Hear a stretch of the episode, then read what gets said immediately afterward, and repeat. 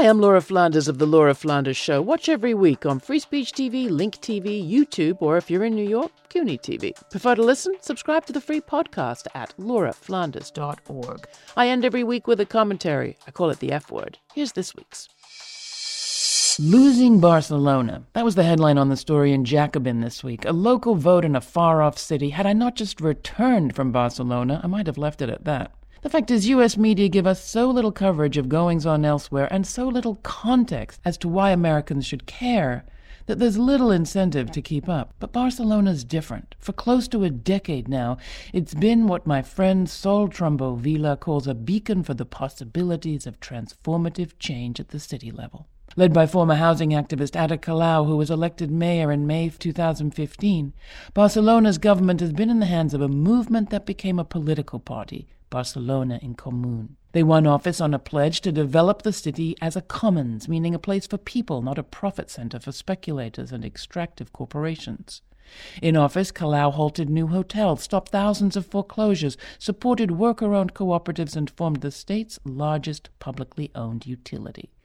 They also encouraged a free, neutral, cooperatively owned broadband network called GuifiNet that offers low-priced Wi-Fi and a prize-winning alternative to the telecom giants.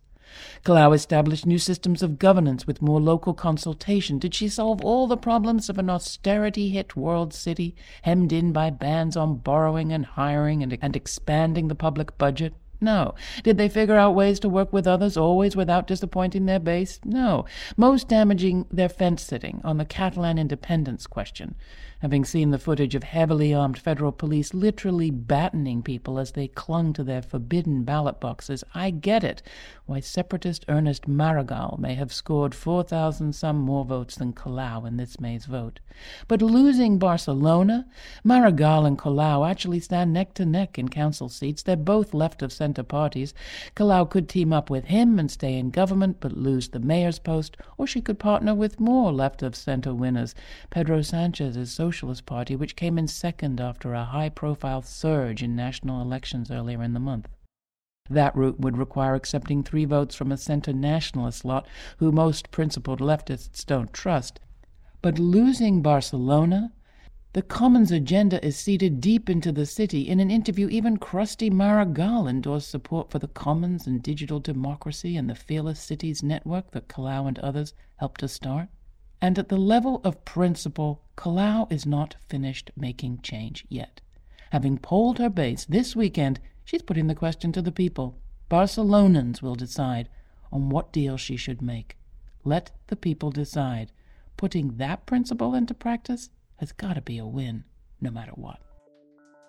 You can see our coverage of the Fearless Cities Network and the special we produced on the Transformative Cities Movement at our website. That's lauraflanders.org. And thanks. You can always write to me, tell me what you think. We love to hear from you, and I get back to you as soon as I can. That's Laura at lauraflanders.org.